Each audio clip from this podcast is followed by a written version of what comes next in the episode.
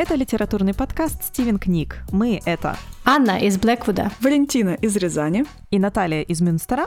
Будем говорить о разных книгах и о литературе в целом, обсуждать, что же хотел сказать автор и что в итоге поняли из этого мы, читатели. И сегодня в подкасте комиксы. Это часть нашего жанрового подсезона. Если помните, мы осенью аж 2021 года объявляли, что такое будет. И что ж, о каких комиксах пойдет сегодня речь? А сегодня речь пойдет о весьма необычных комиксах шведской авторки, да, я это сказала, а, Лив Стрёмквест. А, стараниями издательства No Kidding Press мы можем читать эти комиксы на русском. Сейчас уже вышло несколько ее комиксов.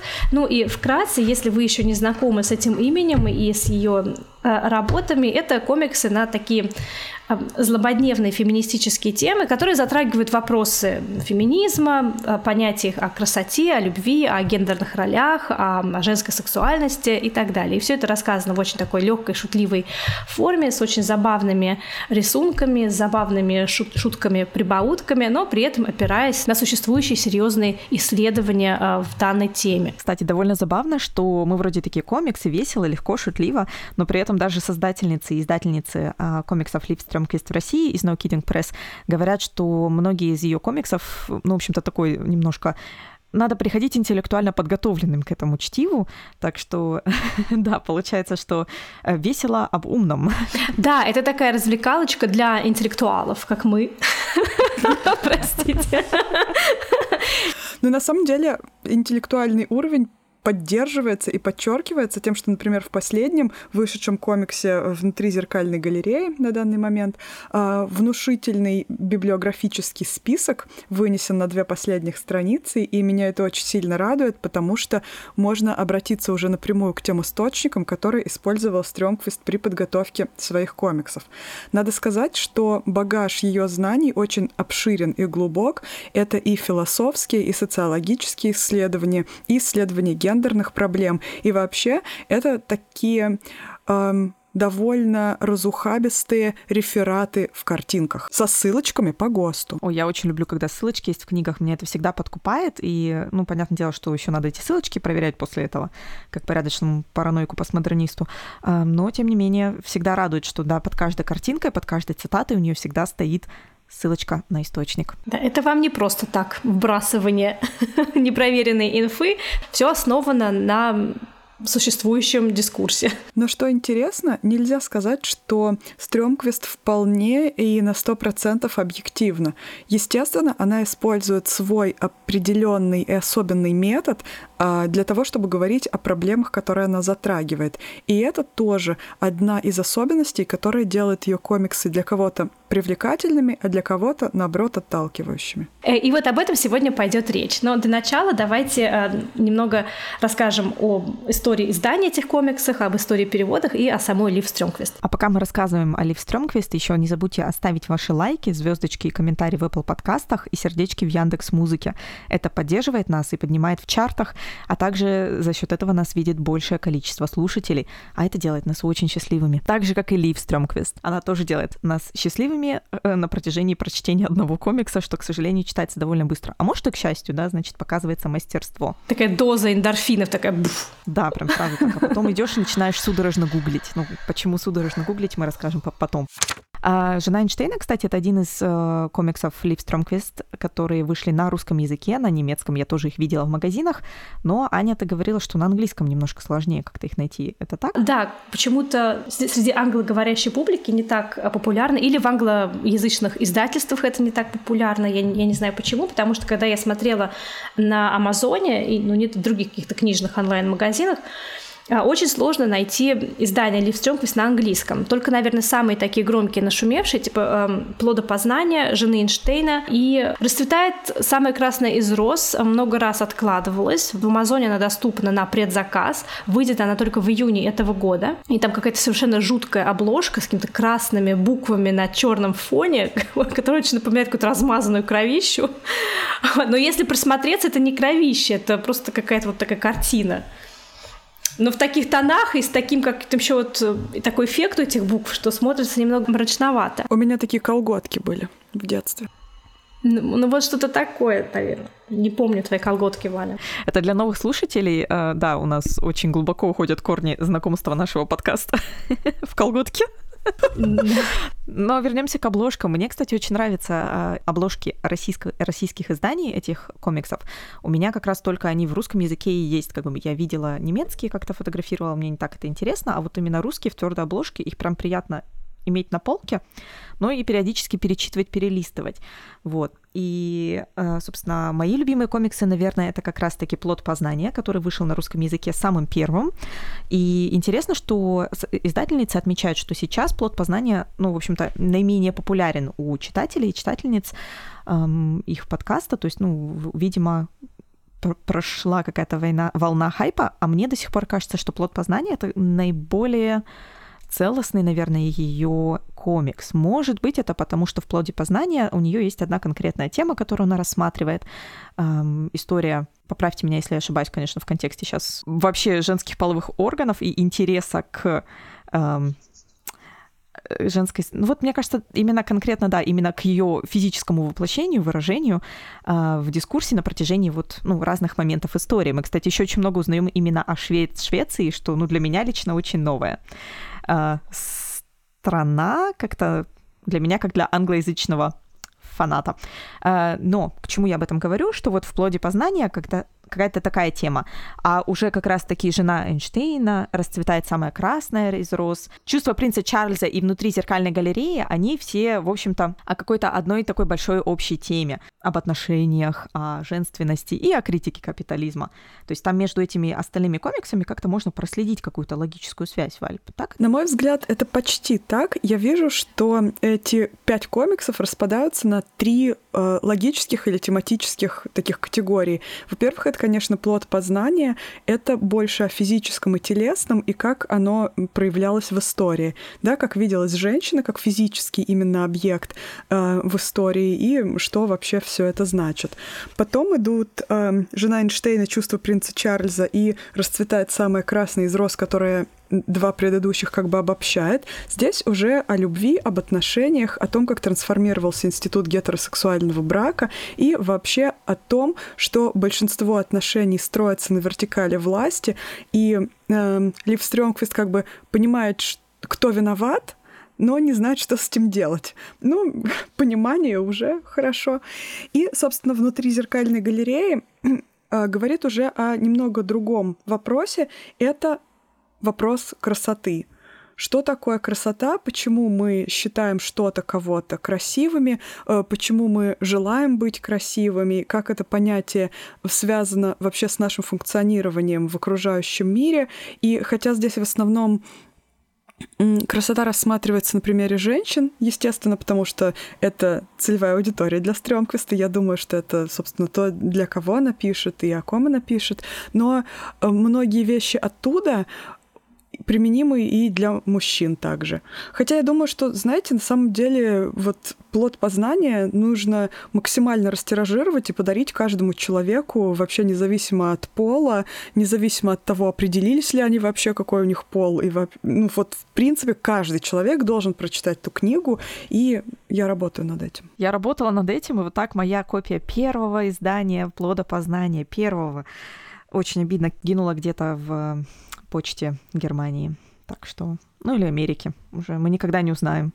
Очень-очень обидно.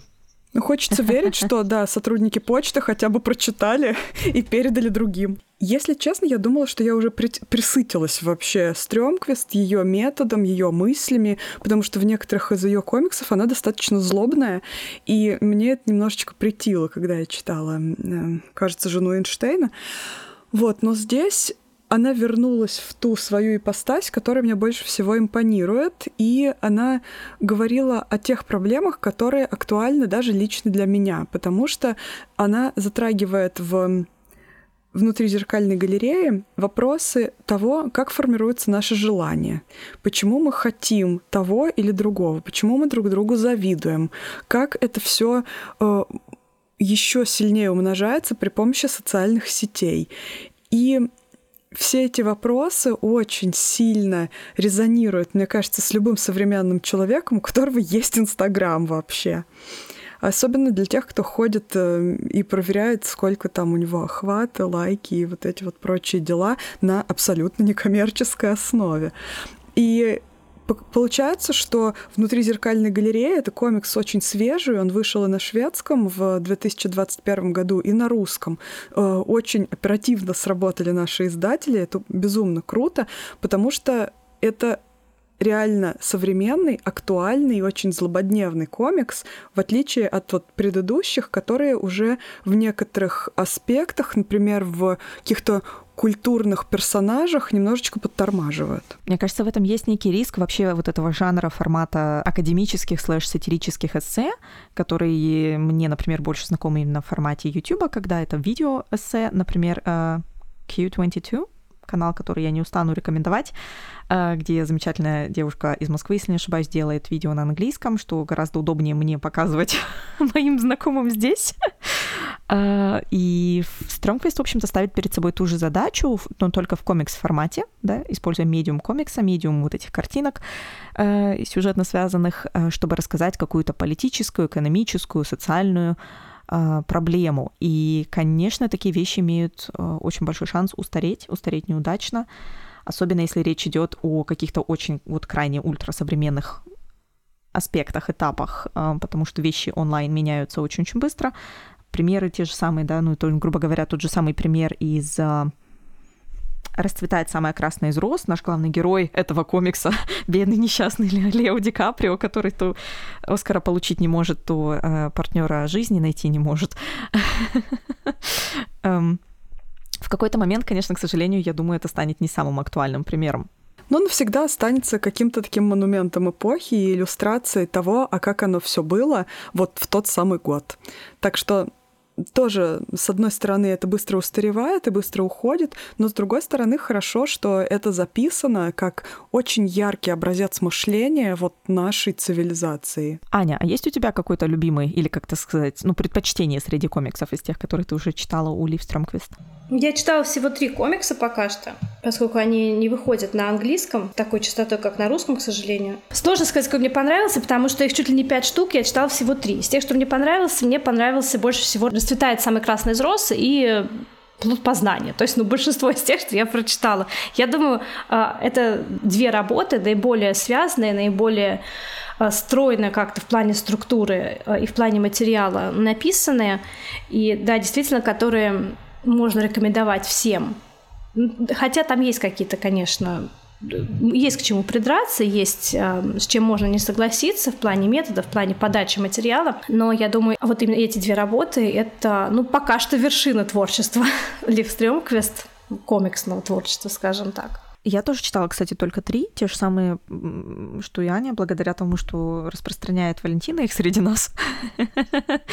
нас, э, дорогие слушатели, не забывайте, что мы живем в трех разных странах, да, и у нас такая циркуляция регулярно происходит, когда мы книги друг другу шлем. Э, что мне понравилось э, в комиксе «Расцветает самая красная из роз», это то, что темой этого комикса является именно любовь и наше отношение к любви. И да, эта тема, и даже не то, чтобы эта тема, а то, как она рассказана, может показаться э, немодной, немодным сейчас в нашей современной повестке. Но о чем она и говорит, да, что вот сама идея самоотверженной, э, жертвенной любви устаревает любви, в которой главное не ты сам, как тебе помогает этот человек дальше развиться и самосовершенствоваться, но э, идея, что в любви главное именно объект твоей любви, ради которого ты готов жертвовать собственным комфортом, собственным благополучием. Эта идея, она обесценивается и устаревается. Но, тем не менее, комикс заканчивается на такой весьма светлой и оптимистичной ноте, которая даже, ну не то чтобы восхваляет такой тип любви, но как бы напоминает, что вот все-таки есть и другой способ. Ну, это звучит, конечно, примитивно, другой способ любить. И можно поспорить с этим утверждением, что вот мы сейчас раз, разучились э, любить. Конечно, когда мы говорим «мы», мы очень сильно обобщаем и Возможно, какие-то здесь другие факторы, экономические, социальные, какие-то антропологические факторы имеют место быть, но э, тем не менее, вот сам факт того, что э, Стрёмквист не порицает такой тип жертвенной и самоотверженной любви, а наоборот, не то чтобы превозносит, но в каком-то плане обращать наше внимание на почему э, такая любовь была раньше идеалом, и почему она может быть до сих пор идеалом, возможно, как-то. В общем, это мне очень, меня это очень зацепило. Ну, я думаю, как раз с этого момента можно перейти к более детальному обсуждению, например, «Самый красный из роз» и метода Ливстрёмквист, как раз к которому можно было бы и придраться, и в какие-то моменты хочется, а в какие-то нет. Метод Ливстрёмквист, это звучит как, знаете, какое-то там э, лечение, знаете, метод лечения.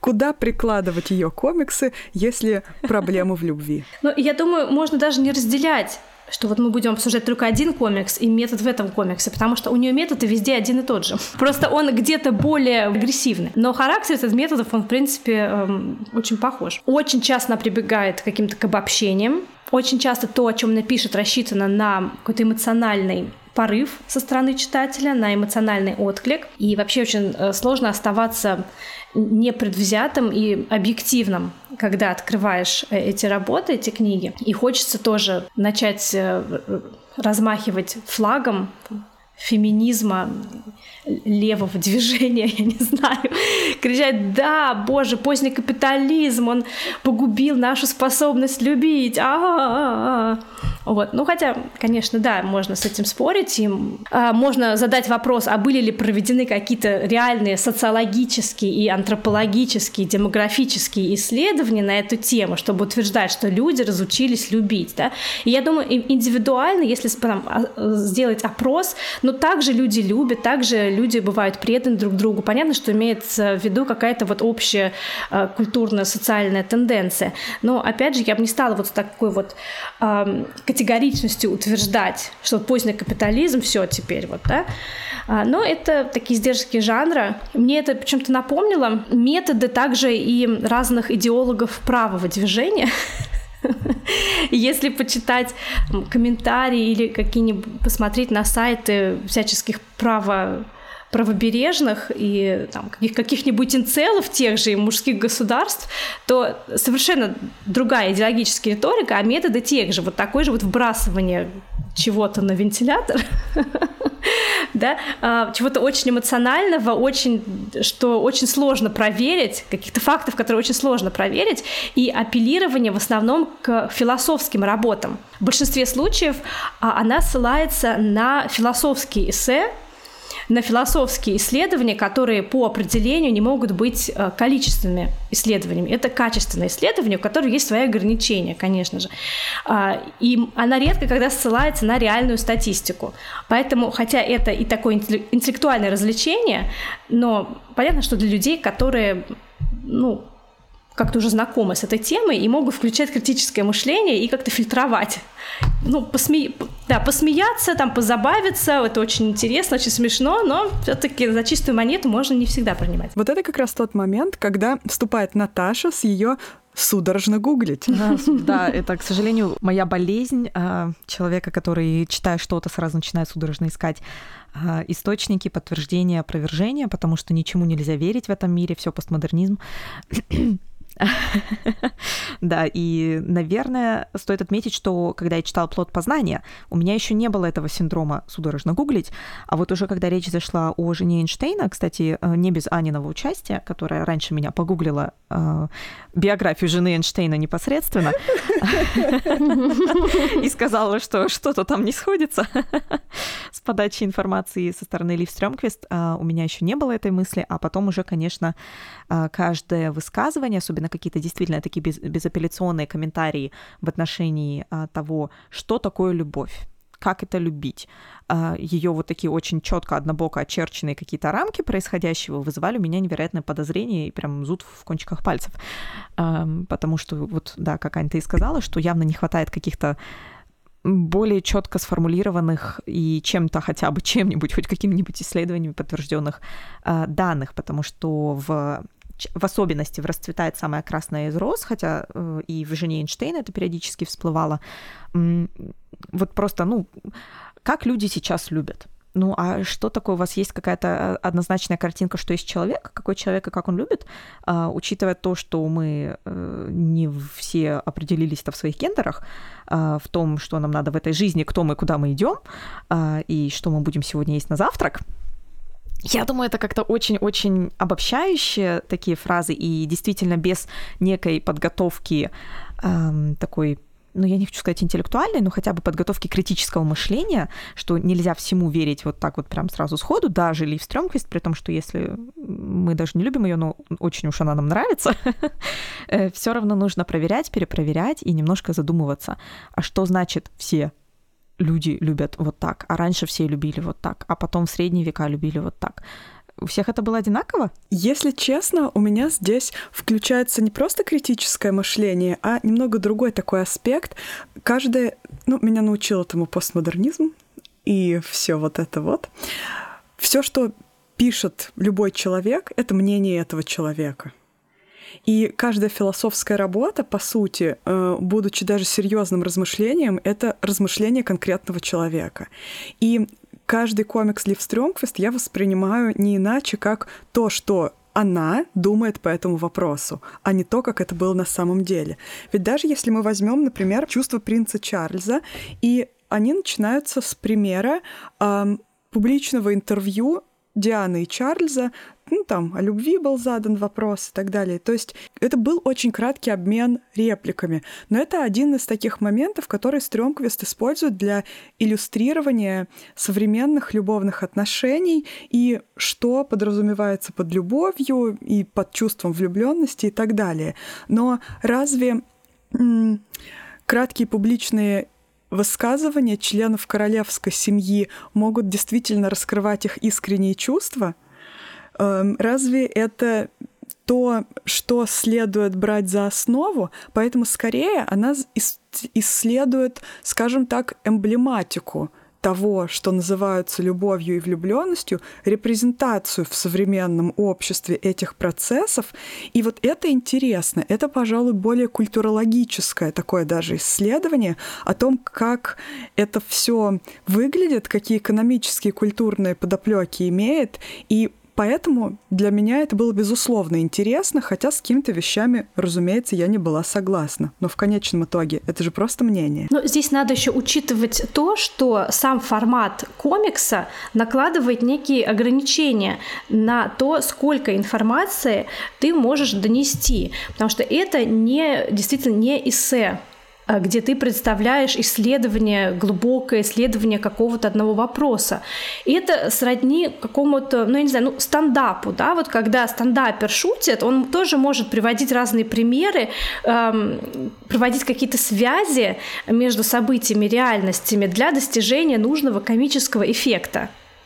А, так и здесь не надо ожидать стопроцентной объективности, хотя местами хотелось бы, конечно, а, потому что здесь все-таки автор, а, авторка рассчитывает на эффект. А э, дальше, если тебя это заинтересует, ты можешь дальше судорожно гуглить и исследовать этот вопрос. Слава богу, ссылки она приводит. И еще, я думаю, все-таки многое из ее примеров рассчитано на узнаваемость. Потому что вряд ли есть, например, на Земле человек, ну, по крайней мере, в западной цивилизации, который не слышал про принца Чарльза, принцессу Диану и про то, что там за история происходила. И, и никогда не видел Кендалл Дженнер, например. Да. Ну, Кендалл Дженнер, ладно, еще можно, если человек, который не видел. Но вот принца Чарльза... Пойду погуглю.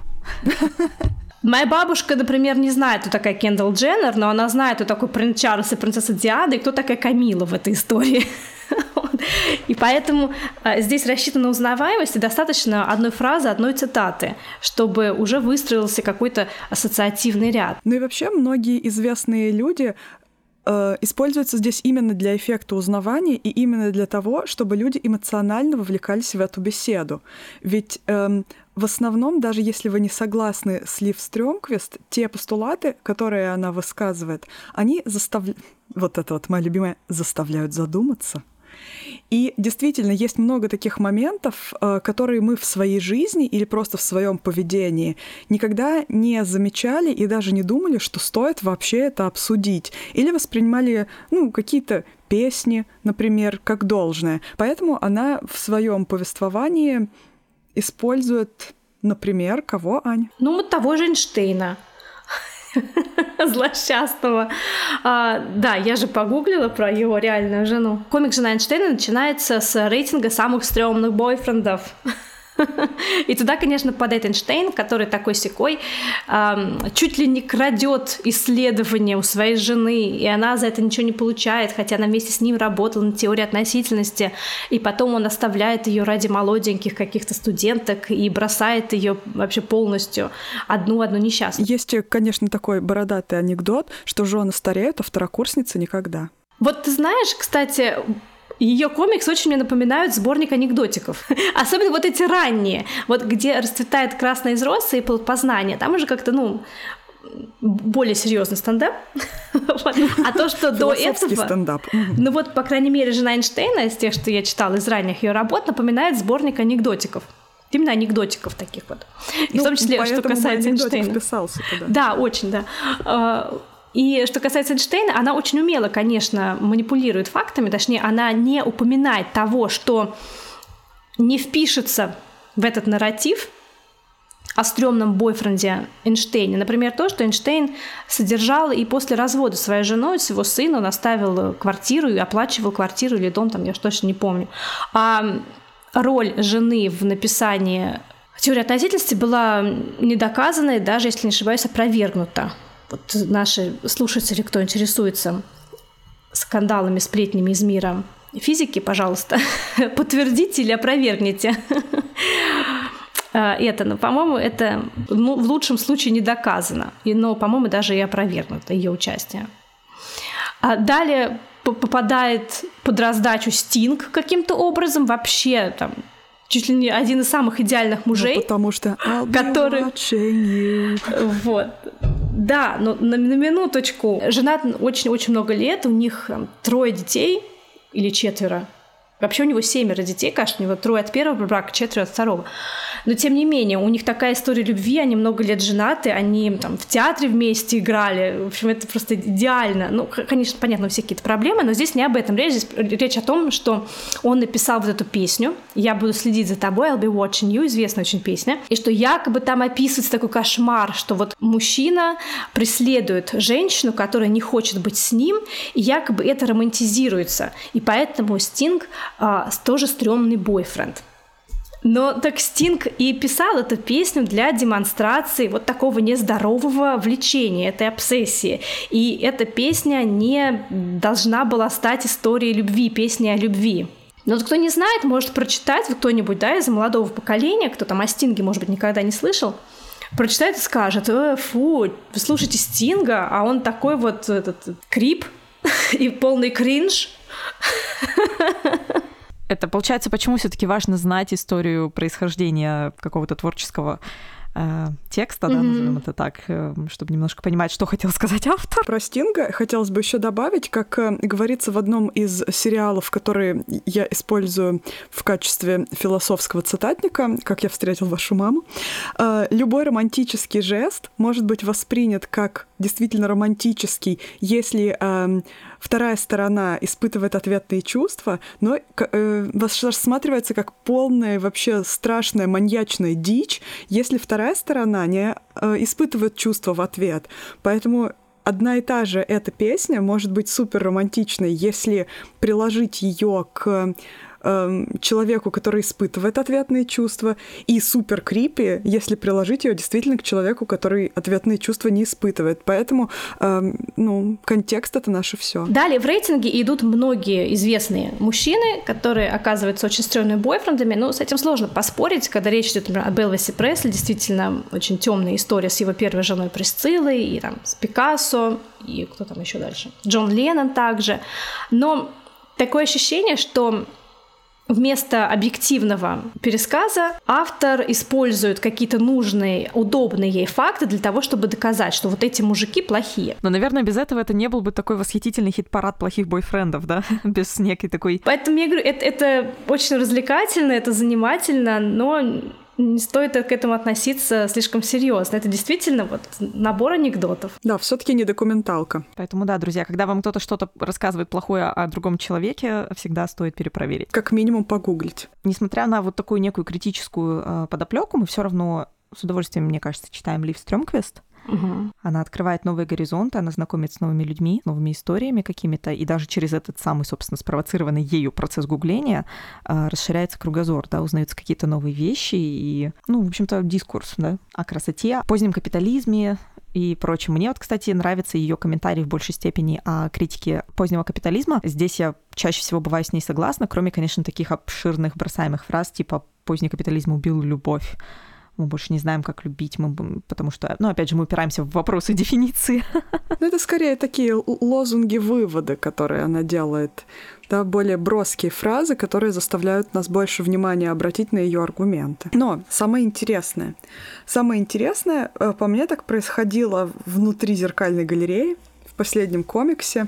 Тут есть такая очаровательная вещь, Стрёмквист говорит, что действительно тот подход э, ну, к жизни и, в частности, к красоте, который был э, до наших дней, до нашей эпохи современной, он ну, уже вообще не актуален, не жизнеспособен, и он нам не подходит. Ну, ладно, допустим. Но то, что происходит сейчас, оно вообще не лучше. И оно тоже как бы нам как-то особо не подходит. Что нам нужно, говорит Стрёмквист? Ну, естественно, нам нужна какая-то новая идея. Нам нужна новая какая-то идеология, может быть, или какой-то, я не знаю, способ мышления, или способ эм, объяснить, дать себе какие-то возможные алгоритмы, как себя вести. Нам нужна новая, лучшая идея, она нам говорит, начинаешь тосковать по будущему, следующей эпохе, новой лучшей идеи. Мы переворачиваем страницу, а там новая лучшая идея, такой заголовок. Дальше пустая страница, абсолютно. И написано «напиши» или «нарисуй», или «сделай mind map», или «moodboard». Короче, а никто не знает, как надо-то на самом деле. И вот это вот самое интересное. То есть, возможно, нам не нравится статус-кво. Возможно, нам не нравится и что было до этого. То есть все было не очень. Сейчас как бы тоже все не очень. А что делать? Дорогая фрау, или как там будет по-шведски, фру, Стрёмквист, она говорит, нарисуй, сделай mind map. Мне еще работать надо теперь. Я не для этого комикс покупала, чтобы мне еще работать нужно было. То есть, в принципе, Мне обещали картинки, а теперь я должна их сделать. То есть мы, мы должны э, на основе данного исследования, данного реферата построить какие-то свои собственные выводы, нарисовать сиквел и искать эту новую идею, не останавливаться, потому что, по сути, ну, это наш единственный выход стараться придумать новую идею. Кстати, друзья, если вы задаетесь вопросом, а, о чем же все эти комиксы, которые мы сто пятьсот раз по именам называем, э, немножко сложно объяснить, потому что, как мы уже сказали, это своего рода реферат, да, это эссе на тему. И часто каждый комикс, хотя он, ну, имеет общее название, он состоит из нескольких мини-комиксов, таких подкомиксов, которые так или иначе раскрывают эту тему, иллюстрируют ее, но пересказать какую-то одну общую картинку, да, э, вернее, как один общий сюжет, грубо говоря, как часто бывает в графических романах, да, сюжет все-таки есть. Здесь это не тот случай, поэтому не удивляйтесь, что мы не рассказываем вам конкретно, что произошло с Лео Ди Каприо в этом комиксе. Вообще, знаете, я, мне очень интересно, когда выйдет комикс на английском языке, и англоговорящая публика прочитает вот этот поклеп на бедного несчастного Леонардо Ди Каприо, который такой несчастный, у него каждый год новая модель, о боже. Вот, да, ему так тяжело живется, надо его срочно спасти и выдать его замуж, то есть женить принудительно. Вот. Особенно, я думаю, интересно, дойдет ли это до самого Леонардо Ди Каприо или хотя бы до его фан-базы. Он не очень тупой вроде. В смысле, расскажут ли ему, Лео, про тебя тут комикс написали. Вот, да. И он прочитает такой, ой, я жил неправильно. Надо срочно мне искать одну единственную, жениться, заводить детишек и, в общем, Ну вот жить. как вы думаете, Стинг сжег свою песню? Да, ритуально причем, да, танцуя голышом под луной. И все это лайвстрим в Инстаграме. Э, да, да, таким образом мы сделали, он сделал вызов позднему капитализму. Кстати, э, к слову, Леонардо Ди Каприо к концу комикса расцветает самая красная из роз, где он является нашим главным, э, главной иллюстрацией, назовем это так. Мне под конец было его жалко, вот просто потому что, ну что она к нему прицепила. Вот честно слово, мне кажется, там нет таких глубинных каких-то течений, которые она видит в неспособности Ди Каприо э, остановиться на одних каких-то отношениях.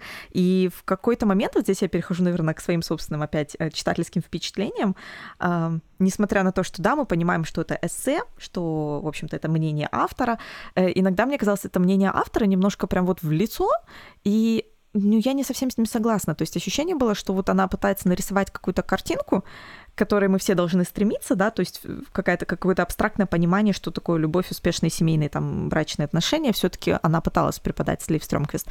А, и Леонардо явно не попадает под них, подлец такой, а, а должен, видимо, кому-то. вот. И получается, что вот мне в этот момент было его немножко жалко, немножко вот это вот бросание его на плаху, да, в угоду аргументам Ливстрёмквист, эм, немножко было, ну, не могу сказать, что прям кринжово читать, но как-то вот ну, было, его было жалко, да. А у меня, с другой стороны, сложилось впечатление, что Лив Стрёмквист, его, как вот, знаете, иногда вот тетушки, бабушки какие-нибудь говорят, ну что ж ты, милый, никак, ну вот, ну давай, ну я тебе научу как надо, ну вот бедняга-то неприкаянный. Такое ощущение, что она вот искренне прям переживает за него как за родного, поэтому целый комикс нарисовала. Да, вот, вот да, и как-то, но при этом ты понимаешь, что вот лично мне в итоге на самом деле без разницы, с кем встречается Леонардо Ди Каприо. Вот, и как-то я понимаю, что это иллюстрация, но как-то вот она не затронула струны моей души. Зато меня очень затронули вот эти все аспекты эм, трансформации образа семейных отношений, да, то есть э, Лив Стромквист в своем одном из эссе, составляющих самую красную из она приводит вот этот э, формат того, как э, общество относилось, ну, понятное дело, там она в большей степени говорит о западном обществе, исторически относилась к тому, что, какие должны быть семейные отношения, что от них надо ожидать, как должен вести себя влюбленный и, и тот, кого любят, да, вот это все вот эти трансформации, вот, вот это было поинтереснее наблюдать, э, но при этом у меня сложилось впечатление, что сама Лив Стрёмквист того мнения под конец комикса, что вот более истинная, я сейчас в кавычках это говорю, форма любви, это и отношений соответствующих последующих, это вот как раньше было, вот как более такой природный формат, когда вот надо отдаться горящему чувству и бросаться, да, вот с флагами на танки, да, вот это вот все назовем это так. Я вот лично не знаю, меня как-то, я такая сижу, думаю, не-не-не, я лучше подумаю мозгом, прежде чем жениться, замуж выходить, как что там люди делают. А у нее, наоборот, мозгом. такое более эмоциональное отношение и ощущение, что вот в ее глазах э, наше нынешнее общество немножко забило в себе вот эту способность эмоционально любить. Ну, не то чтобы забило, но несколько обесценилось какое-то вот такое э, идеалистическое, романтическое чувство. Потому что люди становятся более, ну не то чтобы эгоистичными, а более эгоцентричными, наверное. Даже, ну что неизбежно, я думаю, при, на данном этапе развития экономического и развития общего благополучия как-то, ну а как еще? Может быть, поэтому Леонардо Ди Каприо не хватило места на том, на той двери, на той крышке рояля, на которой лежала роза, пока он тонул. Боже. Вы знаете, я вообще... Э, Леонардо Ди Каприо, ладно, но давайте, слава богу, что он не родился в каком-нибудь 15 веке, и что он не был каким-нибудь феодальным лордом или королем. Потому что тогда это была бы очередная игра в эм, раз, развелся, обезглавил, умерла, развелся, обезглавил, умерла.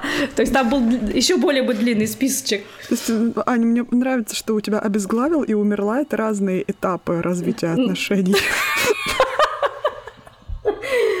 Умерла своей смертью. А, прости, а, это разные жены. О, да. Но, кстати, возвращаясь к этому вопросу о семейных, о любовных отношениях, эм, я заметила некую непоследовательность. Например, сравнивая ее комиксы «Жена Эйнштейна» и «Расцветает самая красная из роз», сложно сказать, действительно, какой точки зрения придерживается сама Лив Стрёмквест. И даже в рамках одного комикса, если взять э, жену Эйнштейна, например, в начале в, э, в списке самых стрёмных бойфрендов упоминается Перси Бишешели, а, который был сторонником свободной любви, и приводится вот цитата о том, что ну, быть привязанным к одной женщине — это вообще нонсенс, это неправильно. Ну, естественно, он включен в список самых стрёмных бойфрендов, потому что свободная любовь, потому что он там вел беспорядочную половую жизнь. Ну, потому что женщине нельзя было. Не привязываться в то же время. Ну да, да. А дальше уже ближе к финалу один из разделов комикса называется «Что говорила Волтарина», где приводится история Вольтарины де Клер, которая тоже фактически проповедовала свободную любовь и говорила о том, что, ну, если ты человека любишь, жить с ним нельзя, потому что это только разрушит вашу любовь.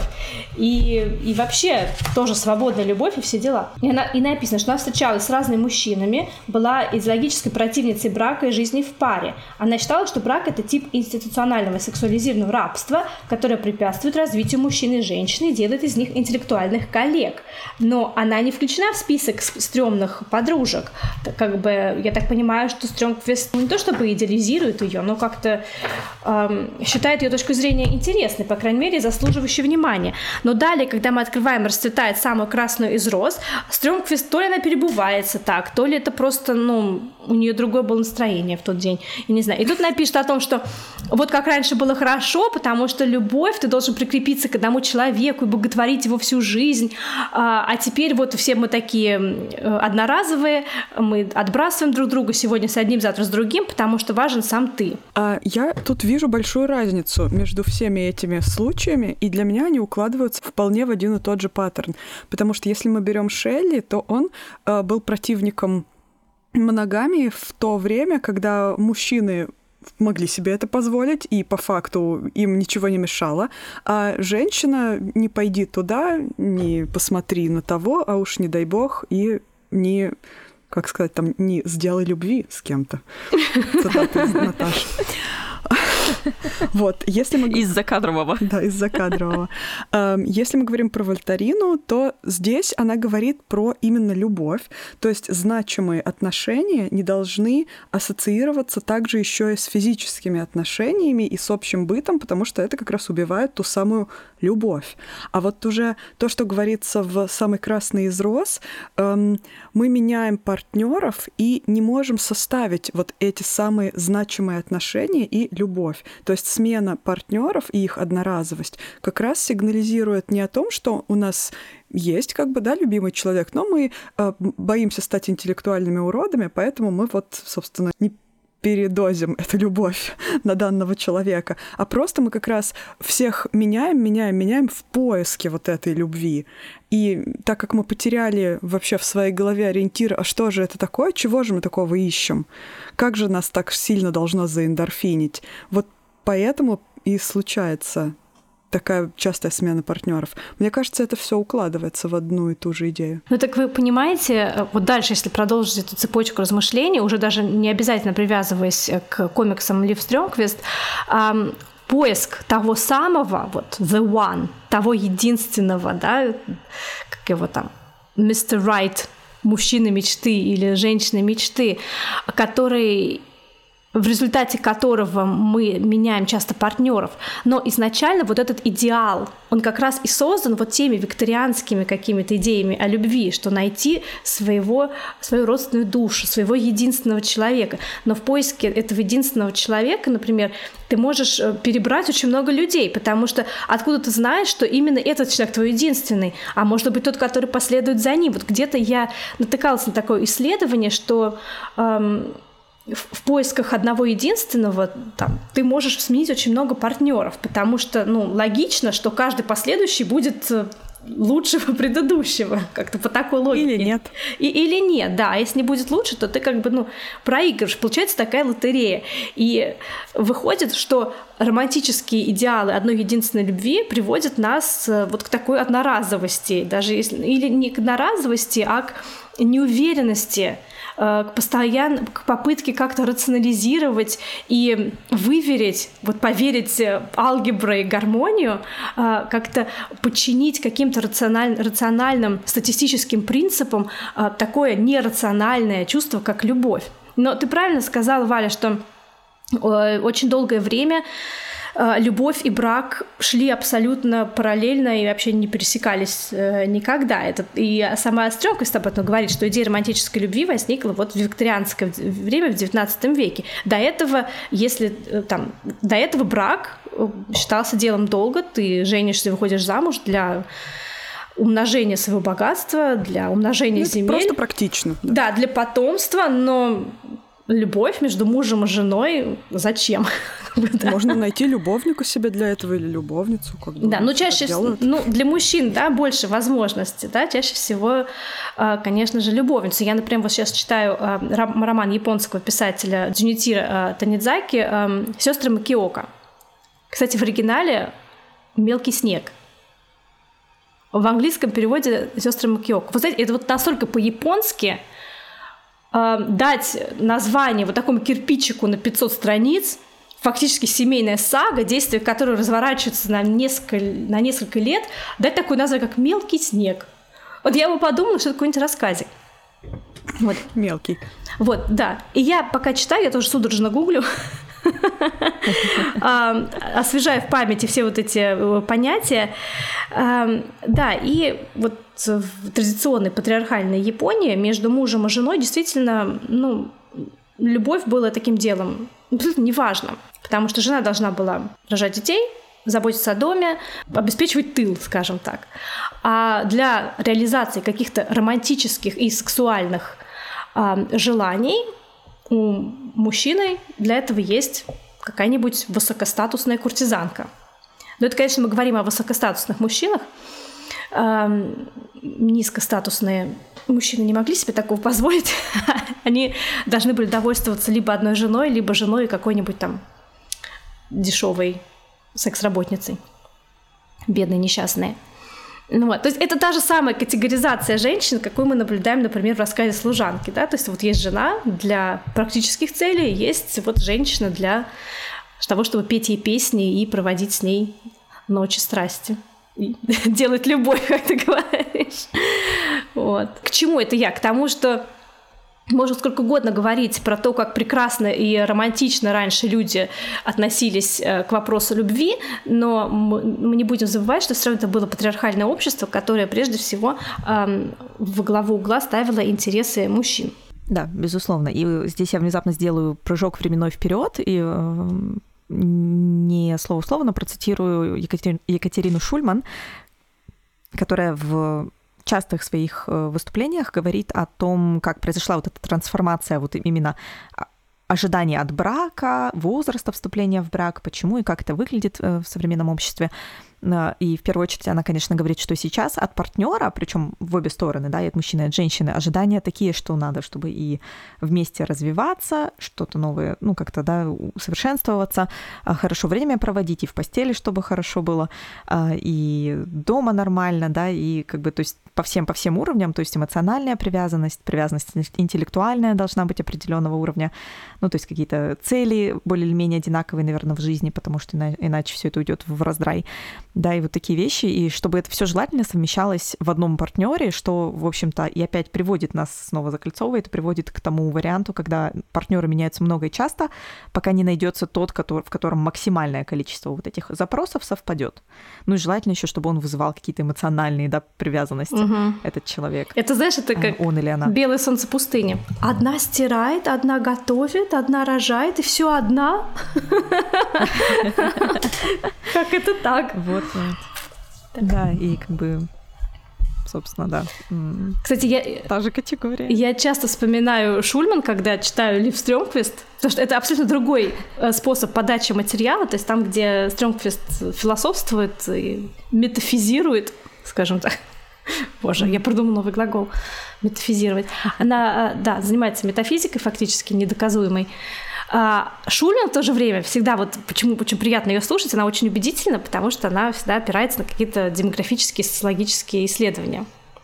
Вот поэтому я очень жду, когда Шульман выпустит комикс в, кол в коллабе с каким-нибудь, я не знаю, Дюраном, это было бы классно. Кстати, да, и причем это, мне кажется, это вполне реалистичная вещь, учитывая, что она уже поучаствовала в переводе одной детской книжки, которая про политику была немножко про разные там политические режимы, по-моему, да, про какого-то мышонка и что-то там еще такое было. Значит, большая такая цветастая книжка, а, да, и, в принципе, написание каких-то книг ей, ей дело знакомое. Мне кажется, это вполне реалистичная вещь. Дайте два а лучше пять нам сразу на всех друзей. Да. И вот мне поэтому тоже, опять же, Екатерина Шульман ближе в плане подачи материала, потому что как-то все четко по существу, и видно, откуда ноги растут, а особенно в самой красной из роз у Лив Стрёмквист, конечно, очень много вот таких философствований метафизических, Ань, как ты сказала, действительно таких э, мазков на стене, я бы сказала, когда ты думаешь, ну вот это же абсолютно ну, узкая интерпретация философской теории какой-то, да, то есть эм, я вот, например, как, как мы сегодня говорили за кадром, э, в моей практике это выглядит иначе. Ну что-то мы только негативное говорим. Давайте закончим эпизод на положительной, хвалебной ноте, потому что все таки мы читаем эти комиксы, мы их очень любим, но мы их уже почти час их уже ругаем. Да, получилось как-то так, что при этом, как только появляется новый комикс Лив Стромквист в продаже, мы такие топ-топ-топ, дайте нам три на каждой голову Стивена по одному. Ну да, всегда закупки происходят оптом. Э, в чем же дело здесь? Во-первых, мне кажется, это, конечно же, подача материала с иронией, с многочисленными какими-то шутками, прибаутками. И э, отчасти это именно разговор о серьезном и какие-то большие, огромные идеи, разжеванные в порционные такие кусочки, положенные в ротик, и вот только еще вот челюстью за нас не подвигали. А здесь мы начинаем сами это делать, когда мы начинаем неистово гуглить. И вот смотрите, мы можем еще, я думаю, пару часов с успехом поговорить об этих комиксах, соглашаться или не соглашаться с этими идеями, потому что, опять же, штампы из э, школьных сочинений, потому что они поднимают злободневные вопросы. Всегда есть что обсудить, и мы на самом деле уже не первый раз собираемся обсуждать комиксы Лив Стрёмквист. Мы и в процессе чтения очень много обсуждали, переписывали, и то ругались, то восхваляли ее. И, наверное, в этом и есть одна из целей написания именно в комикс-формате, чтобы заставить э, шестеренки крутиться, да? Ну, еще для меня лично важно, что э, Стрёмквист никогда не заканчивает свои комиксы на минорной ноте. То есть всегда в конце она дает такой бодрящий пинок читателю, э, либо это пинок, который заставляет как-то нас оставаться на эмоциональном подъеме.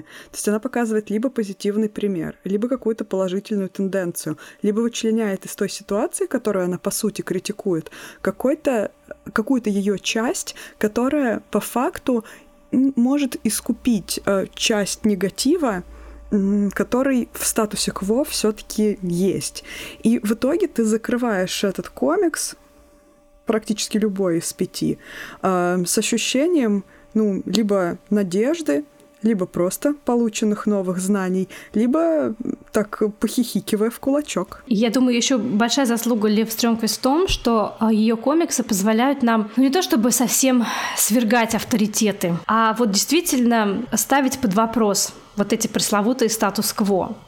И предлагают нам возможность посмотреть на какие-то привычные нам идеи и понятия, на привычные явления реальности, тенденции реальности под другим углом.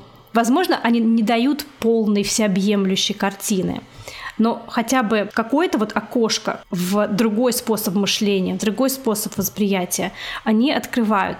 В том же, например, плоде познания, вот я все много говорила про жену Эйнштейна, который мне ну, один из нелюбимых менее любимых из тех, что я прочитала, а вот тут познание это один из любимых, который я прочитала. Он немного, да, там, конечно, рассчитан много на сенсационность, но сама тема такая все-таки, да, и обложка это вы, вынесено уже в название, да, вот.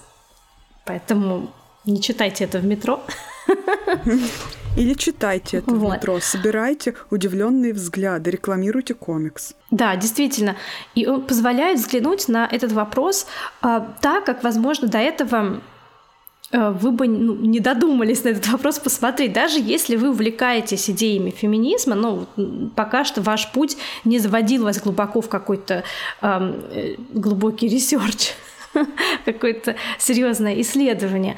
Здесь есть возможность эм, хотя бы приоткрыть эту завесу тайны, если можно так сказать. Например, для меня очень многое э, было новым, то, что я прочитала в этом комиксе. Например, да, тоже э, вот эта вся э, бредовая идея с проверкой женской физиологии, чтобы определить, ведьма она или нет. О, а, это вообще прекрасно. Или, да, уже в 20 веке, в начале, там, в конце 19 начале 20 века, а, использование там, специфик женской физиологии у представительниц там, какой-то одной расы, ну, тогда говорили расы, сейчас уже, наверное, нельзя говорить, ну, ну, не, ну неважно, представительница какой-то одной расы, как доказательство эм, несовершенства этой расы по сравнению с расой белой, например. И это был настолько вот шок. Я думаю, немногие люди об этом знают многие люди до сих пор живут с какой-то иллюзией, что, ну, а что, а все так, как и должно быть. Как бы все есть, как есть, все естественно, все как вот э, Богом создано. А нет, оказывается, совы не те, чем кажутся, и очень многое сокрыто от нас. Очень многого мы не знаем, очень многое замалчивалось, многое от нас скрывалось, и мы получаем информацию, так сказать, порционно, какими-то пучками, а, но не всю. Поэтому, да. Поэтому читайте Лив Стрёмквист. Я представила такую, знаете, картину на рынке. Дайте мне три пучка информации. Больших или маленьких? Эти по 20. Давайте по побольше, только не подвявшие. Да, но я, кстати, хотела добавить еще, что мне кажется, есть еще и категория людей, которые говорят, как, ну, у женщин же есть права, все, феминизм победил, что вы там возмущаетесь, все, вон у всех равноправие. То есть это на самом деле, не, ну, такая действительно незакрытый гештальт, нерешенная проблема, и отчасти еще в пункт, по которому мне нравится комикс Лев Стрёмквист, она все таки говорит в том числе и о патриархате как таковом. Да, то есть в ее комиксах видно, э, нет такого вот одностороннего, что вот все мужчины плохие, все женщины хорошие. Um, у нее наоборот это все направлено именно на то, чтобы показать, что как бы вот в этой структуре патриархата как бы всем не окей в том числе и Леонардо Ди Каприо, простите, я буду шутить про Ди Каприо в этом выпуске. Да, мне, кстати, понравились моменты, где она говорит о том, как мужчины тоже страдают от патриархата, и особенно моменты, где она говорила о том, э, какую роль раньше мужчины занимали в отношениях, и что эту роль теперь занимают женщины. Как случился такой gender swap, и это очень Смешно. Да, и, и, и интересно об этом задуматься действительно. Что мне еще нравится в комиксах Лив Стромквист, это то, что они в том числе основаны на каких-то исторических событиях, назовем это так, да, то есть она приводит конкретные исторические примеры, о которых я, например, не знала. То есть та же, та же, те же вещи, касающиеся истории Швеции, ну вот как-то не особо в моем мире всплывают часто, и все равно как-то общий уровень информативности очень хороший у ее комиксов, она рассказывает интересные вещи, и, как я уже сказала, как мы сказали в начале, да, она везде приводит приводит ссылки на, откуда эта информация, что это, как это. То есть всегда можно проследить, откуда ноги растут, а, а это значит, человек не боится быть опровергнутым, то есть в этом плане, то есть вот она использует эту, эту информацию из этих источников, которые можно проследить и сказать потом, если что, ну, здесь вообще-то было не так. Как говорил Дарвин, а, опасны только ложные сами факты, потому что факты сложнее всего опровергнуть. А ложные идеи, ну не ложные, а, например, неправильные идеи, они даже полезны, потому что идеи всегда подвергаются сомнению и, собственно, как и живые существа подвергаются эволюции. И чем больше будет различных идей, в том числе и ложных, тем больше они дадут э, такого пинка для бодрости, для размышлений в этой сфере, и сама ложная идея — это, так скажем, повод ее опровергнуть. Поэтому, мне кажется, те идеи, которые высказывает Лив Стрёмквист в любой в любом случае благотворны, потому что если им суждено быть опровергнутыми, ну что ж, значит, это их судьба, но прекрасно то, что они привели нас вообще в эту область э, размышлений. Ну что ж, друзья, спасибо всем, кто нас э, слушал. Не забывайте оставлять ваши оценочки. Э, в Apple подкастах, кстати, можно подписывать даже к какому эпизоду вы оставляете оценку, потому что там комментарии не всегда понятно. Комментарии идут в общем и целом к самому подкасту, и если вас что-то зацепило, вы фанат или не фанат, фанат Лив Стрёмквест, рассказывайте о том, что вы все-таки фанат, о том, что вы не фанат, вы можете не рассказывать. Но это, к слову, если от нас кто-то отписывается после подобных выпусков, ну, значит, все правильной дорогой идем, товарищи. Каламбурные шутки от подкаста Стивен Книг заканчиваются. Спасибо еще раз большое э, издательству No Kidding Press и всем принимавшим участие в переводах и издании комиксов Лив Стромквист. И да пребудет с ними сила, а с нами еще больше э, комиксов Лив Стромквист. Ну что ж, друзья, всем спасибо. И пока. И пока. Пока.